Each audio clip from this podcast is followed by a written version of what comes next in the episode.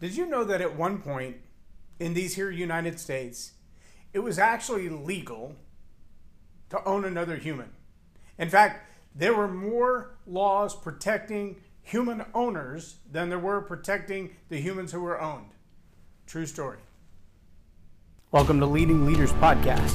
Five minute videos, five days a week. I'm J Loren Norris with Leading Leaders Podcast. See, the, the point that I want to make today is that just because the law says you can, that doesn't make it right. And just because the law says you can and everybody else is doing it, which might make it seem right, that doesn't mean that it's good. There are all kinds of what I would have to call abhorrent behavior that are legal, things that the law has said it's okay to do. You know, at the same time that you could own another human. There were people who were being beaten nearly to death, some to death, some imprisoned for their sexual proclivities. Same sex marriage was absolutely unheard of. I didn't mean the relationships didn't happen, it just meant you could actually go to jail for it. Uh, not, not for owning another human, for, for having sex with somebody of the same sex. Yeah, you could be in prison for that. You could face huge fines for that. Uh, there was a season that killing a baby in the mother's womb, you could go to jail for that, but then that became legal. And so and and so now it's almost like promoted to have same-sex relationships and and owning another human not so good. Right? Except in other parts of the country where you might actually own a human, or excuse me, another part of the world where you might own a human for the purpose of having sex with the same. And and then if if somebody gets pregnant, you can. Here's my point just because the law says you can get away with it or has not yet made it explicitly wrong doesn't make it a good idea. Just ask Enron. What Enron did that burned millions of people, millions and millions, hundreds of millions of dollars of their retirement accounts, of their own personal funds, lost jobs, killed people's futures completely. But there was nothing wrong with what they did when they started doing it. They had to write laws later to prevent it from being done again because they found ways to kind of skirt around what was legal. There, there were a lot of loopholes in tax laws and a lot of loopholes in accounting laws. And some people just get away with stuff that because they've got good lawyers. But that doesn't make it right. So, what is the difference between what is right, what is good, and what is legal? Well, I think what is legal is only illegal because, well, somebody's decided, I don't like that you can get away with that. And, and when I say that, I mean there are actually some things that are being laws made up right now, like the mask law.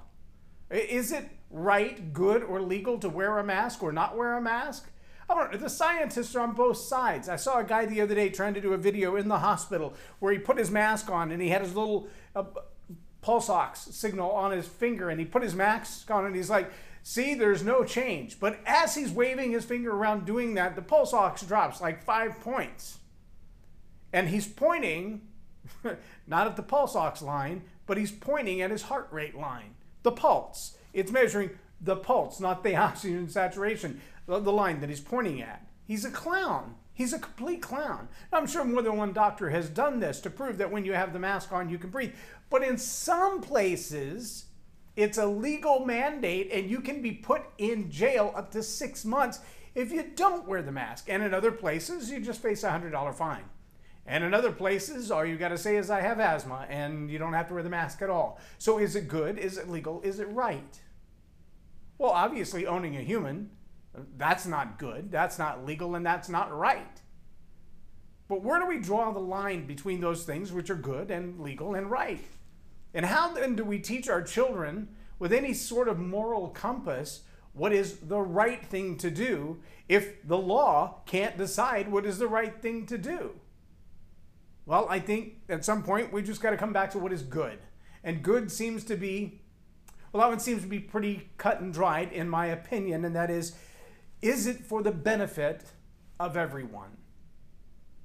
From the standpoint of your moral compass, does it add value to other people? Is making that decision, doing that thing good for everyone? Does everyone benefit from it, or is it only for you? If it's selfish and you're the only one that benefits, That's not good. That's selfishness. But see, the idea that we would make a law that would be good for one person and bad for other people, well, that's not good. And it's not right. And it shouldn't be legal. So if we're making up laws arbitrarily to benefit one group of people versus others, redlining in retail districts or real estate or bank lending, as an example, benefits one group, doesn't benefit another group, not good, shouldn't be legal. That's not right. You follow me? See, the challenge we have right now in our country is that we have lost the moral compass of what is good and what is not. And because we can't decide good from bad, because everything is upside down, what was good is now bad, and what was bad is now good. And now, if you just say, no, no, no, I'm good, that's enough for most people to think, okay, well, you you think you're good, so I guess you're good. No, there's, there's actually a, there's a line there. Because in my studies, what I know is that like the law of gender that says if you plant jalapenos, you don't get cherries. Like the law of gravity that says most things come back to the earth rather than leaving it. Um, those laws are universal and they're absolute truth. And you can't argue with them. They don't care if you like them or not. They don't care about your race or your skin color, your age, your education level. They don't care about any of those things. Gravity doesn't check your politics. Gravity doesn't ask if you have on a BLM hat or a MAGA hat. Gravity doesn't care. Gravity is a law that supersedes all human law. See, I, I truly believe, I firmly believe that right and wrong are that definitive, that good and evil are that definitive, that what is good for humans is good for all humans. And if it only benefits you, it's questionable